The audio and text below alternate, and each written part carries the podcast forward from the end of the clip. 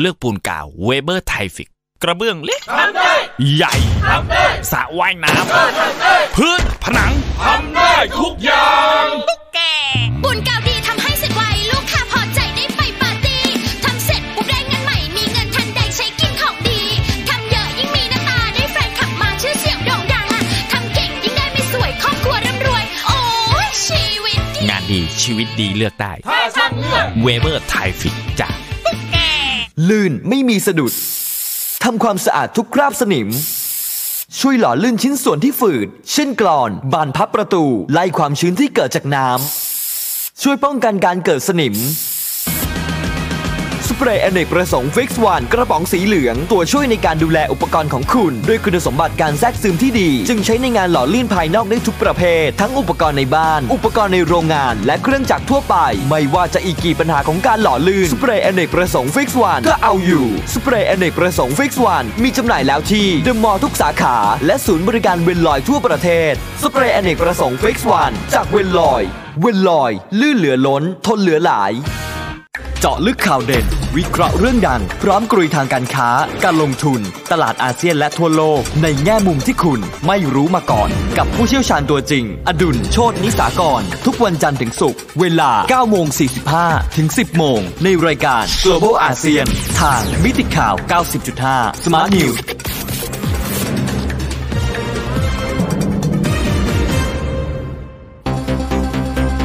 สถานีวิทยุกรมการพลังงานทหาร พลังงานทหาร พลังการทำไทย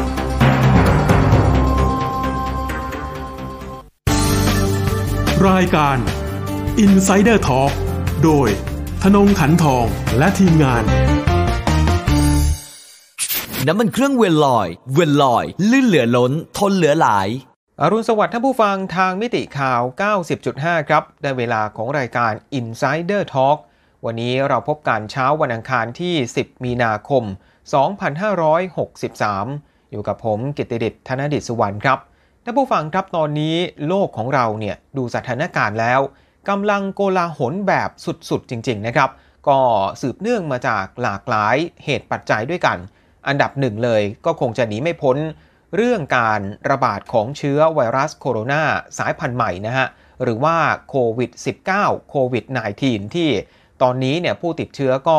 มากกว่า 100 ประเทศทั่วโลกแล้วนะครับแล้วก็อย่างที่อิตาลีเองล่าสุด เมื่อไม่กี่ชั่วโมงที่ผ่านมาครับนายกรัฐมนตรีจูเซเป้กอนเต้นะครับก็ประกาศขยายพื้นที่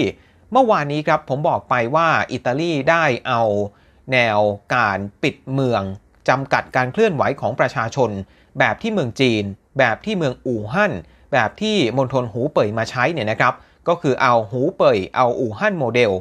มาใช้กับภาคเหนือของอิตาลีใน 5 แคว้นด้วยกัน รวมๆแล้วเนี่ยประชาชนที่ได้รับผลกระทบถูกปิดเมืองก็มากถึง 16 ล้านคน หรือว่า 1 ใน 4 ของประเทศ แต่ว่าเมื่อไม่กี่ชั่วโมงที่ผ่านมาครับท่านผู้ฟัง คือตอนนี้อิตาลีเนี่ยขยายแล้วนะฮะ ขยายการปิดเมืองให้ครอบคลุมทั้งประเทศครับ ไม่ใช่แค่ 16 ล้านคนละ ตอนนี้เนี่ยขยายครอบคลุมแทบจะทั้งประเทศเลยก็ว่าได้ หรือว่าประชากรทั้งหมดเนี่ยประมาณ 60 ล้านคน หรือพูดอีกอย่างหนึ่งก็คือว่า ตอนนี้เนี่ยในที่อิตาลีเนี่ยนะฮะก็คือเหมือนกับเป็นการปิดประเทศไปโดยปริยายเลยนะครับ เพื่อจำกัดการแพร่ระบาดของเชื้อไวรัสโคโรนาสายพันธุ์ใหม่ที่อิตาลีตอนนี้นะฮะยอดผู้ติดเชื้อล่าสุดเนี่ย 9,172 คน แล้วก็เสียชีวิต 463 คนเข้าไปแล้ว คือในขณะที่ประเทศอื่นนะครับจำนวนผู้ติดเชื้อรายใหม่ ชะลอลงลดลงเรื่อยๆ ที่จีนก็ลดลง ที่เกาหลีใต้ก็เริ่มมีแนวโน้มดีขึ้น แต่ว่าที่อิตาลีเองเนี่ยแนวโน้มยังไม่สู้ดีนักนะครับ ก็เลยต้องเนี่ยฮะมีมาตรการที่เข้มงวดที่สุดครั้งหนึ่ง เท่าที่เราเห็นนอกจีนแผ่นดินใหญ่นะครับเอาละครับนี่คือปัจจัยหนึ่งที่ตอนนี้ทำให้โลกของเราเนี่ยกำลังโกลาหลวุ่นวาย แต่ปรากฏว่าเมื่อวานนี้ครับยังมีอีกหนึ่งประเด็น ที่ทำให้โลกวุ่นวายไม่แพ้กัน นั่นก็คือความขัดแย้งระหว่างสองชาติ ผู้ผลิตน้ำมันยักษ์ใหญ่ครับหนึ่งก็คือประเทศรัสเซียครับ ประเทศรัสเซียที่ถึงแม้ว่าจะไม่ได้เป็นสมาชิกโอเปกแต่ผลิตน้ำมันได้มากเป็นอันดับ 3 ของโลก แล้วก็ส่งออกน้ำมันมากเป็นอันดับที่ 2 ของโลก กับอีกประเทศหนึ่งนะครับ ก็คือซาอุดีอาระเบียครับ กนนำชาติโอเปกผู้ผลิตน้ำมันได้เป็นอันดับ2ของโลกรองจากสหรัฐ แต่ว่าส่งออกน้ำมันเป็นอันดับหนึ่งของโลกซาอุดีอาระเบียกับรัสเซียสองประเทศยักษ์ใหญ่ผู้ผลิต และส่งออกน้ำมันนี้ เขากำลังทำสงครามกันครับ แต่ไม่ใช่สงครามที่ไปสู้รบไปใช้อาวุธยุทโธปกรณ์ห้ามหันกัน แต่เป็นสงครามในเรื่องของราคาน้ำมันฮะแล้วทำให้ ราคาน้ำมันโลกเมื่อวานนี้นะครับลดลงต่ำสุดเนี่ยนะครับคือในสัดส่วนที่เรียกว่านับตั้งแต่เหตุการณ์สงครามอ่าวเปอร์เซีย เมื่อเกือบ 30 ปีก่อนครับคือลดลงไปมากกว่า 20%ในขณะที่ตลาดหุ้นนะครับซึ่งดิ่งหนักจากปัจจัยเรื่องของโรคโควิด -19 อยู่แล้ว เจอเรื่องของสงครามราคาน้ำมันแบบช็อกโลกเข้าไป เมื่อวานนี้ฮะตลาดหุ้นก็เลยแดงเดือดทั้งโลกเลยครับ โดยเฉพาะอย่างที่สหรัฐนะฮะเมื่อไม่กี่ชั่วโมงที่ผ่านมา ก็มีการปิดตลาดไปกลายเป็นว่าดัชนีดาวโจนส์นะครับปิดตลาดด้วยจำนวนจุด คือจำนวนพอยต์เนี่ยที่ลดลงมากที่สุดในประวัติศาสตร์มากกว่า 2,000 จุด ในขณะที่ดัชนี S&P นะครับ 500 ตอนเปิดตลาดตอนแรกเนี่ยนะฮะ ช่วงเช้าตามเวลาในสหรัฐ หรือว่าเมื่อคืนที่ผ่านมาตามเวลาในไทยเนี่ย กลายเป็นว่า ดัชนีนะฮะพอเปิดตลาดมาปุ๊บเนี่ยโอ้โห ลดลงไปเลยกว่า 7%ทำให้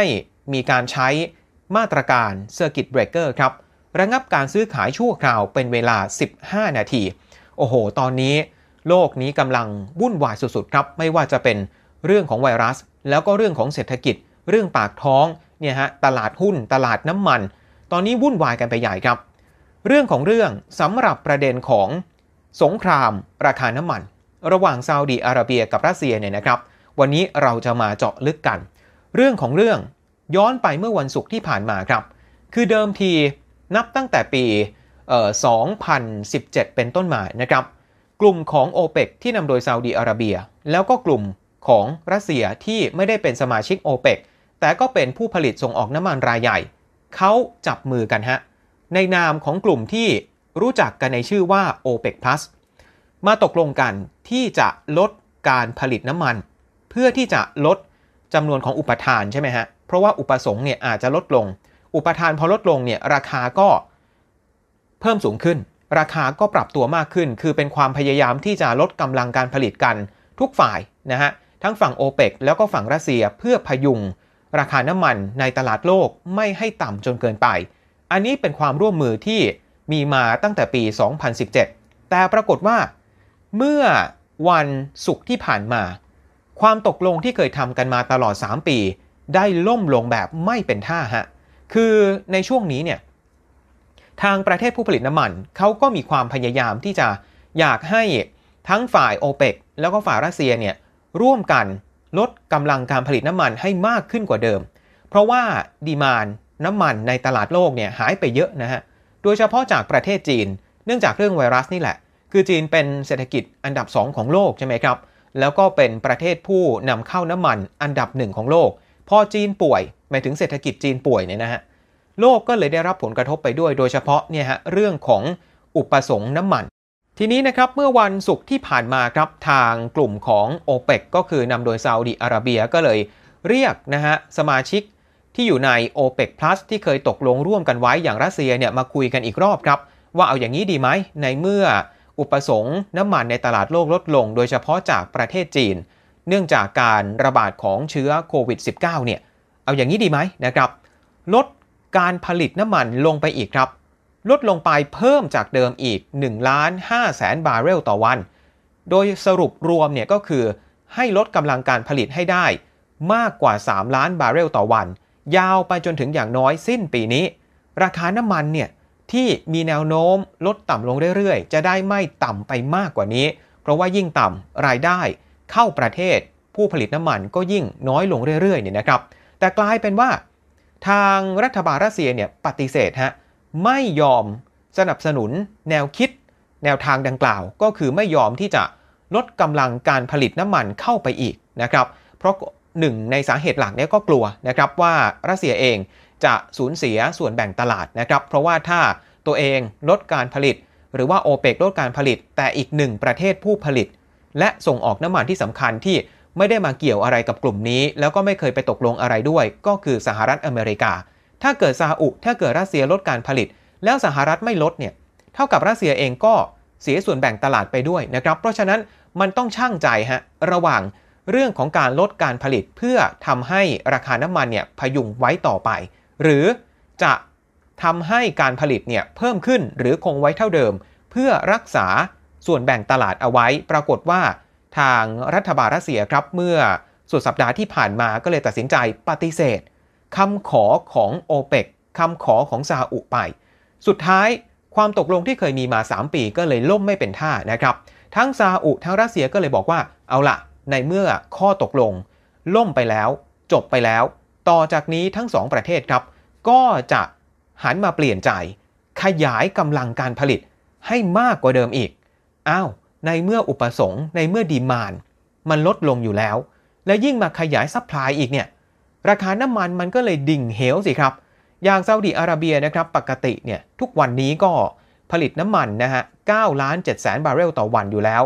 ก็ประกาศครับว่ามีแผนจะเพิ่มการผลิตให้ได้อีก 3แสนบาร์เรลต่อวันนะครับให้ได้อยู่ในระดับที่ 10 ล้านบาร์เรลต่อวัน ในเดือนเมษายนนี้ นอกจากนี้ก็ประกาศแล้วนะฮะ ปรับลด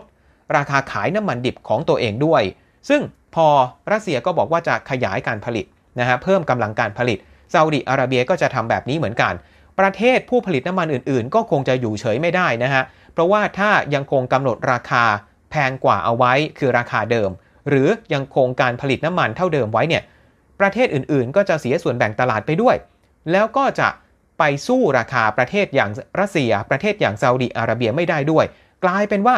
supply น้ำมันในตลาดโลกแทนที่จะตกลง แล้วลดการผลิตเนี่ยเดี๋ยวกลายเป็นเพิ่มจนกระทั่งล้นตลาด ก็เนี่ยฮะแทนที่จะมาสามัคคีกันในช่วงเวลาวิกฤต กลายเป็นมาทะเลาะ กลายเป็นว่ามาตกลงกันไม่ได้ สิ่งที่เกิดขึ้นคืออะไร สิ่งที่เกิดขึ้นก็คือว่า ดัชนีราคาน้ำมันนะฮะในการซื้อขายในตลาดต่างๆ ลดลงแบบเป็นประวัติการฮะไปดูตลาดเบรนท์ของอังกฤษกันก่อนนะครับ ปิดตลาดไปปรากฏว่าปรับตัวลดต่ำลงนะครับ 24.1%หรือว่าลดลงไป 10.91 ดอลลาร์ อยู่ที่ 34.36 ดอลลาร์ต่อแบเรลนะครับ ในขณะที่ก่อนหน้านี้นะฮะตอนที่มีการซื้อขายเนี่ยระหว่างวันเนี่ย ตกไปมากที่สุดถึง 31%นะครับ อยู่ที่ 31.02 ดอลลาร์ต่อบาร์เรล หรือว่าเป็นระดับราคาที่ต่ำที่สุดนะครับ นับตั้งแต่เดือนกุมภาพันธ์ปี 2016 หรือว่าในรอบกว่า 4 ปี เช่นเดียวกันเลยครับ กับราคาน้ำมันในตลาดเวสต์เท็กซัสนะครับ ที่อยู่อยู่ที่เอ่อ31 นะครับ ปิดตลาด 31.13 ดอลลาร์ต่อบาร์เรล ลดลงไป 24.6% แล้วก็ในระหว่างการซื้อขายก่อนที่จะปิดตลาดเนี่ยก็ลดลงไปสูงที่สุดนะฮะ ถึง 33%อยู่ที่ 27.34 ดอลลาร์ต่อบาร์เรล ก็เป็นระดับราคาที่ต่ำที่สุด ในรอบกว่า 4 ปี เช่นเดียวกันกับตลาดเบรนท์ของอังกฤษนะครับ เพราะฉะนั้นครับทั้งที่เบรนท์ทั้งที่เวสต์เท็กซัสเนี่ยนะครับเปอร์เซ็นต์ที่ลดลงไปมากกว่า 20%เนี่ยนะฮะ ถือเป็นเปอร์เซ็นต์ที่ลดต่ำลง สูงที่สุดในรอบ 1 วันนะฮะ นับตั้งแต่เดือนมกราคมปี 1991 หรือว่าในรอบเกือบ 30 ปี ซึ่งถ้าจำกันได้ตอนนั้นเหตุการณ์ที่ช็อกตลาด ช็อกราคาน้ำมันโลกในตอนนั้นก็คือสงครามอ่าวเปอร์เซียนั่นเองนะครับ ที่ราคาน้ำมันเนี่ยในวันเดียวนะฮะ ลดลงไปมากกว่า 30%หรือว่ามากกว่า 1 ใน 3 เพราะฉะนั้นครับสถานการณ์ ราคาน้ำมันโลกที่วันเดียวเนี่ยหายไป มากกว่า 20%แบบนี้ บรรดาหุ้นบริษัทด้านพลังงานใหญ่ๆ ทั้งหลาย อย่างเช่นของสหรัฐนี่หุ้นก็หายไปเยอะเลยนะฮะ อย่างเช่นบริษัท Exxon Mobil นะครับ หุ้นก็ปรับตัวลดลง 12%หรือว่าเป็นเปอร์เซ็นต์ที่หายไปเนี่ยนะฮะใน 1 วันที่มากที่สุดนับตั้งแต่เดือนตุลาคมปี 2008 หรือว่าในช่วงที่วิกฤตนะฮะ Hamburger Crisis Subprime Crisis ตอนนั้นกำลังวิกฤตหนักนะครับ ก็ ในรอบ 10 กว่าปี เช่นเดียวกันกับบริษัทเชฟรอนนะครับ หุ้นเมื่อวานนี้ตกไป 15%ใหญ่ที่สุดนับตั้งแต่เดือนตุลาคมปี 1987 หรือว่าในรอบกว่า 30 ปีนะครับนับตั้งแต่เหตุการณ์ Black Monday ทีนี้ครับอยากจะพาท่านผู้ฟังนะฮะมาดูประเด็นระหว่างซาอุกับรัสเซียในอดีตกันหน่อยนะครับ คือนี่ไม่ใช่ครั้งแรกนะครับ ที่ทั้งสองประเทศเนี่ยเข้าแข่งขันกัน ขยายกำลังการผลิตน้ำมันย้อนไปเมื่อ 6 ปีที่แล้วครับ ในปี 2014 ทั้งซาอุทั้งรัสเซียก็เคยแข่งกันมาแล้วรอบหนึ่งฮะในการที่จะขยายกำลังการผลิต แล้วก็แย่งส่วนแบ่งตลาดในตลาดโลกนี้เนี่ยนะครับ เนื่องจากว่า ตอนนั้นสหรัฐอเมริกาเองครับได้เริ่มที่จะพังงาดขึ้นมา กลายเป็นผู้ผลิตน้ำมันอันดับหนึ่งของโลก เนื่องจากการผลิตเชลออยครับที่เพิ่มขึ้นมา เพิ่มกำลังการผลิตให้กับสหรัฐอย่างมากมายมหาศาล แต่ประเด็นก็คือว่า การที่เชลออยของสหรัฐจะผลิต แล้วก็ส่งออกอย่าง เรียกว่ามีกำไรได้เนี่ยอย่างน้อยราคาน้ำมันในตลาดโลกนะฮะต้องอยู่ที่ประมาณสัก 40 ต้นต้นดอลลาร์ต่อบาร์เรลขึ้นไป ทีนี้ถ้าเกิดทั้งซาอุทั้งรัสเซียขยายกำลังการผลิตน้ำมัน หมายความว่าอะไรก็หมายความว่า พอ supply มากกว่า demand ราคาน้ำมันในตลาดโลกก็จะปรับตัวลง แล้วถ้ามันปรับตัวลดลง น้อยกว่า 40 ดอลลาร์ต่อบาร์เรลเมื่อไหร่เนี่ยการผลิตเชลออยของสหรัฐก็จะไม่คุ้มทุนนะครับสหรัฐผู้ผลิตเชลออยเนี่ยก็จะลดการผลิตลง หรือว่าหยุดการผลิตเชลออยไว้ก่อนอะไรแบบนี้ หรือว่าลดการใช้จ่ายลงก็เหมือนกับตอนนี้ครับที่ราคาน้ำมันในตลาดโลกเนี่ยปรับตัวลงมามากกว่า 20%ในวันเดียวใช่ไหมครับ ตอนนี้อยู่แค่ที่ 30 กว่ากว่าล่าสุดเองก็มีรายงานว่า ฝั่งผู้ผลิตเชลออยในสหรัฐตอนนี้ก็ได้ประกาศนะฮะตัด การใช้จ่ายนะครับแล้วก็ลดกำลังการผลิตที่จะมีในอนาคตเป็นที่เรียบร้อยแล้วนะครับ ขณะเดียวกันนะครับทางทบวงการพลังงานระหว่างประเทศครับก็บอกเลยนะครับว่าในปีนี้ครับจะเป็นปีแรกในรอบ 11 ปี หรือว่านับตั้งแต่ปี 2009 ครับ ที่ความต้องการหรือว่าดีมานของน้ำมันในตลาดโลกเนี่ยจะปรับตัวลดลงนะครับ คือตอนแรกเนี่ยการพยากรณ์ การคาดการณ์ก่อนหน้านี้ก็ไม่คิดว่าตลาดจะแย่ขนาดนี้ แต่ว่าพอมาเจอเรื่องของสงครามราคาน้ำมัน เจอเรื่องของไวรัสเนี่ยกลายเป็นว่าตอนนี้ต้องปรับใหม่นะฮะคาดว่าดีมานของน้ำมันในปี 2020 นี้ จะลดลงจากปีที่แล้วถึง 90,000 บาร์เรลต่อวันนะครับ แล้วก็ทางสำนักข่าวรอยเตอร์เองครับ ก็มีการออกมาคำนวณนะฮะ บอกว่าถ้าเอากำลังการผลิตเมื่อเดือนกุมภาพันธ์ที่ผ่านมา มาคิดคำนวณแล้วเนี่ยแล้วก็ดูจากราคาน้ำมันที่ปรับตัวลดลงล่าสุด เป็นประวัติการณ์เนี่ยนะครับ กลายเป็นว่าประเทศสมาชิกโอเปกต่างๆ จะหายไปเนี่ยเงินรายได้เนี่ยนะฮะที่หายไปมากกว่า 500 ล้านดอลลาร์เลยนะฮะคือหลายประเทศเนี่ยเขามีความมั่งคั่งนะฮะผู้ผลิตน้ำมันหลายประเทศ อย่างเช่นรัสเซียก็ยังพอมีเงินอยู่นะครับซาอุประเทศตะวันออกกลางทั้งหลาย แต่ว่า สมาชิกโอเปกหลายประเทศเองเศรษฐกิจก็แย่อยู่แล้ว แล้วมาเจอเหตุการณ์ราคาน้ำมันโลก หายไปลดต่ำลงไปขนาดนี้อีกเนี่ยก็ไม่รู้ว่าจะยังไงเนี่ยนะฮะไม่ว่าจะเป็นประเทศอิหร่าน หรือว่ากรณีของเวเนซุเอลาเองก็ตามที่เจอกับวิกฤตการเมืองวิกฤตปากท้องนะที่เกิดขึ้นในประเทศยืดเยื้อมานานหลายปีแล้ว คือเขาบอกนะฮะว่าถ้าเกิดราคาน้ำมันโลกเนี่ยทุกๆการปรับตัวลดลง 10 ดอลลาร์ต่อบาร์เรลเนี่ยนะฮะ เท่ากับว่า เงินรายได้ที่จะเข้าไปในภาครัฐ จะหายไปถึง 2-4%ของ GDP ขึ้นอยู่กับประเทศผู้ผลิตน้ำมันแต่ละประเทศนะฮะ แต่ว่าอันนี้เนี่ยราคาน้ำมันจากวันก่อนหน้านั้นมาจนถึงเมื่อวานนี้เนี่ยนะฮะที่ปิดตลาดไปปรับลดลงถึง 20 ดอลลาร์ต่อบาร์เรล นับตั้งแต่ที่ทำราคาสูงสุดเนี่ยนะฮะก่อนที่ทั้ง รัสเซียทั้งซาอุจะมาคุยกัน แล้วก็ตกลงกันไม่ได้เมื่อวันศุกร์ที่ผ่านมา คือนับตั้งแต่ตอนนั้น มาจนถึงล่าสุดเนี่ยหายไปเลยนะฮะ 20 ดอลลาร์ต่อบาร์เรลครับ แล้วก็ทำให้บรรดาประเทศสมาชิกผู้ผลิตน้ำมันต่างๆ เงินรายได้นะก็หายไปทันทีกว่า 500 ล้านดอลลาร์นะครับ ก็เลยทำให้ทางประเทศหนึ่งในสมาชิกโอเปกนะฮะอย่างไนจีเรียครับรัฐมนตรีกระทรวงน้ำมันของไนจีเรียก็ออกมาอ้อนวอนเลยนะฮะอยากที่จะให้ ทั้งซาอุทั้งรัสเซียเนี่ยมาประชุมมาเจอหน้ากันอีกสักทีดีไหมนะครับ มาตกลงกันให้ได้ ต่างฝ่ายต่างขยายกำลังการผลิตไปแบบนี้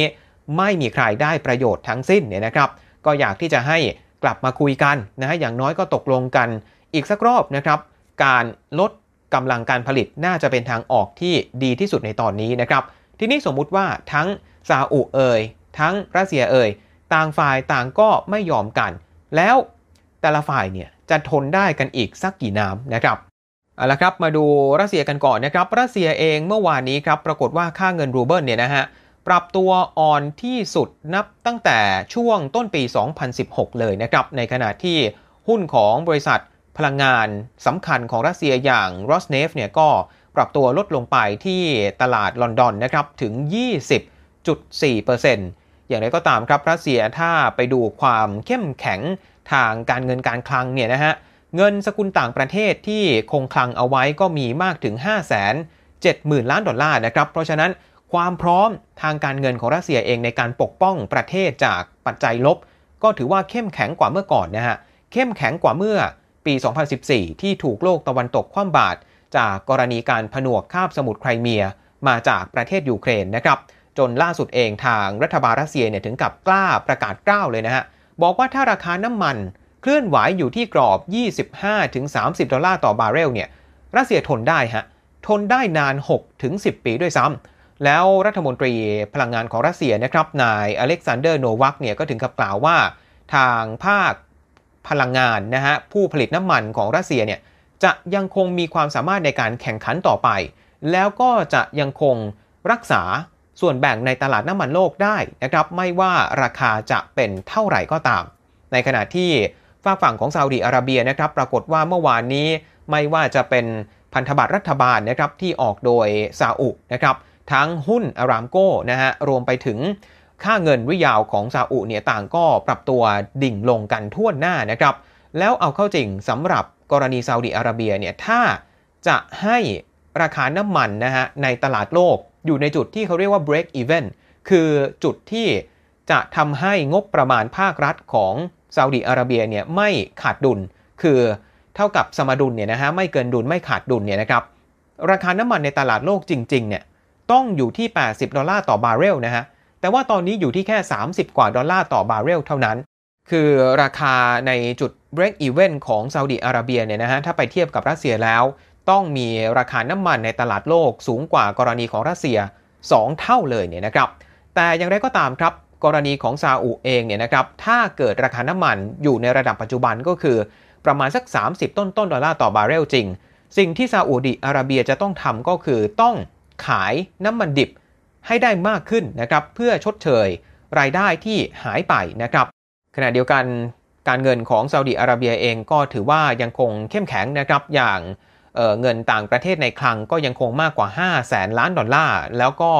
สัดส่วนหนี้สาธารณะต่อ GDP เนี่ยนะฮะก็ยังคงเป็นสัดส่วนที่ถือว่าค่อนข้างต่ำถ้าไปเปรียบเทียบกับประเทศอื่นนะฮะอยู่ที่ประมาณสัก 25%ต่อ GDP เพราะฉะนั้นยังคงมีช่องยังคงมีห้องเหลืออยู่ ให้ไปกู้ยืมเงินอีกเนี่ยนะครับ แล้วก็ในช่วงที่ผ่านมานะฮะช่วงปัจจุบันเนี่ย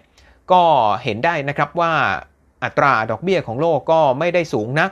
เฟดนะครับธนาคารกลางของสหรัฐเองก็เพิ่งจะปรับลดดอกเบี้ยนโยบายไป เพราะฉะนั้นต้นทุนในการกู้ยืมก็ถือว่าไม่ได้แพงเท่าไหร่ ถ้าเกิดซาอุเนี่ยนะฮะจะทำสงครามราคาน้ำมันกับรัสเซียต่อไป เป็นแบบช่วงระยะเวลาหนึ่งเนี่ยนะครับก็จะยังคงสามารถทำได้แบบไม่ลำบากมากนัก ยังคงไปกู้ไปยืมเงินได้อยู่นะครับแบบงบประมาณเนี่ยยังคงขาดดุลได้อยู่นะครับ เอาละครับจากตลาดน้ำมันนะฮะที่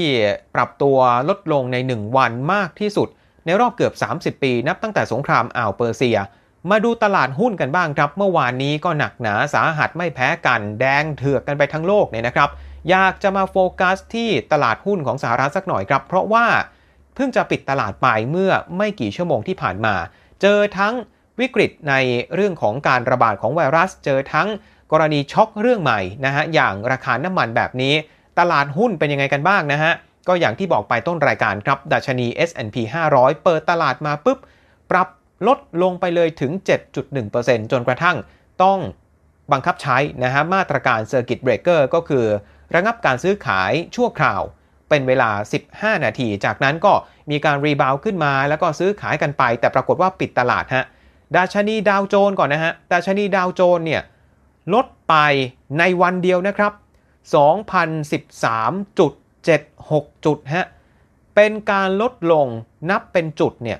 มากที่สุดในประวัติศาสตร์เลยครับ ไม่เคยมีการปิดตลาดวันไหนตั้งแต่เริ่มมีการคิดดัชนีดาวโจนส์ขึ้นมาเนี่ยที่ใน 1 วันจะลดลงไปมากขนาดนี้นะครับ 2,013.76 จุด ถ้าคิดเป็นสัดส่วนนะฮะ ลดลงไปเมื่อวานนี้ปิดตลาด 7.79%ครับ ในขณะที่ดัชนี S&P 500 นะครับ ปรับลดลงไป 225.81 จุด หรือว่าลดลงไป 7.60%ดัชนี NASDAQ Composite นะครับ ลดลงไป 624.94 จุด หรือว่าหายไป 7.29%ถือว่ามูลค่าตลาดนะฮะของ S&P 500 นับตั้งแต่ ทำนิวไฮเมื่อวันที่ 19 กุมภาพันธ์ มาจนถึงเมื่อวานนี้เนี่ยมูลค่าตลาดหายไปเลยทันทีครับ 5 ล้านล้านดอลลาร์ เอาเฉพาะ 10 บริษัทที่ใหญ่ที่สุดในดัชนี S&P 500 เนี่ยนะครับ มูลค่าตลาดก็หายไปเลยครับ เฉพาะ 10 บริษัทแรกสุดเนี่ยนะฮะ 1.4 ล้านล้านดอลลาร์ครับ อย่าง Microsoft นะฮะ มูลค่าตลาดหายไปมากที่สุดครับ 250,000 ล้านดอลลาร์ รวมไปถึงบริษัท เทคโนโลยียักษ์ใหญ่อื่นๆครับก็หายไปไม่แพ้กันไม่ว่าจะเป็นบริษัทอย่าง Apple นะครับ Alphabet บริษัทแม่ของ Google ก็หายไปนะฮะมูลค่าตลาดมากกว่า 200,000 ล้านดอลลาร์ Amazon นะฮะก็หายไปมากกว่า 170,000 ล้านดอลลาร์ นอกจากนี้ยังไม่หมดฮะทางพันธบัตรของรัฐบาลสหรัฐที่มีอายุ 10 ปีเนี่ยยิวนะฮะหรือว่าอัตราผลตอบแทน ก็ต่ำสุด เป็นประวัติการเหมือนกันนะครับ เหลือแค่ 0.318%เท่านั้น ทั้งหมดทั้งมวลนี้ครับ พอนักลงทุนรู้สึกว่ามีความไม่มั่นคงนะฮะ มีความโกลาหลวุ่นวายเกิดขึ้นแบบนี้นะครับ แน่นอนฮะ บรรดานักลงทุนก็หนีไปหาทรัพย์สินที่เสี่ยงต่ำ ทรัพย์สินปลอดภัยเซฟเฮเว่นนะฮะหนึ่งในนั้นก็คือทองคำฮะ ปรากฏว่าเมื่อวานนี้ทองคำก็มีอยู่ช่วงหนึ่งนะฮะ ไปแตะถึงระดับ